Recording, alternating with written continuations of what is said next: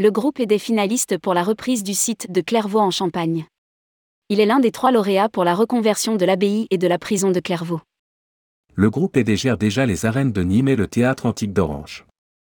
Sa candidature a été retenue, comme deux autres, pour la dernière ligne droite de l'appel d'offres portant sur le site de Clairvaux, à 45 minutes de Troyes, pour en faire un nouveau lieu d'animation touristique et culturelle. Rédigé par Bruno Courtin le mardi 22 novembre 2022.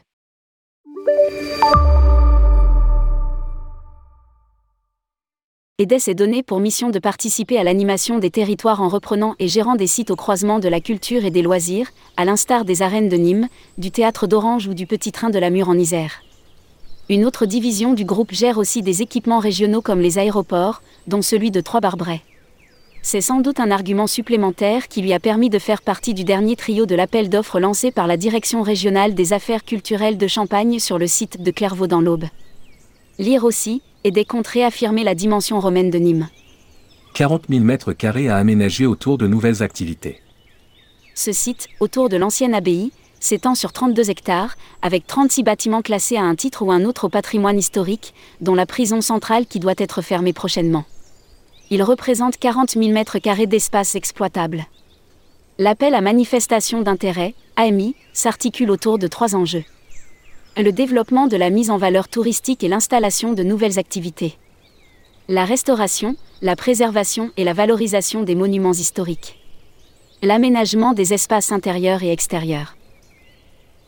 Le projet doit ouvrir de nouveaux chapitres, offrant un nouveau souffle de vie à ce site témoin d'un récit complexe et foisonnant. Explique l'introduction de l'AMI. Agissant comme développeur des territoires, EDE propose d'inscrire ce site emblématique dans l'histoire régionale autour d'un projet incluant tous les acteurs locaux pour le patron du groupe, Rémi Cunin, directeur général. Le site de Clairvaux est un marqueur symbolique de l'ADN et de la fierté auboise, mais il est aussi par sa double histoire cistercienne et carcérale un condensé de notre roman national. Notre projet reposera sur la volonté d'inscrire le passé dans le futur, patrimoine, culture, formation, innovation technologique, transition et ambition environnementale, tout comme celui du développement économique, avec la conviction que ce projet doit bénéficier aux habitants notamment dans une démarche de maintien et de création d'emplois locaux.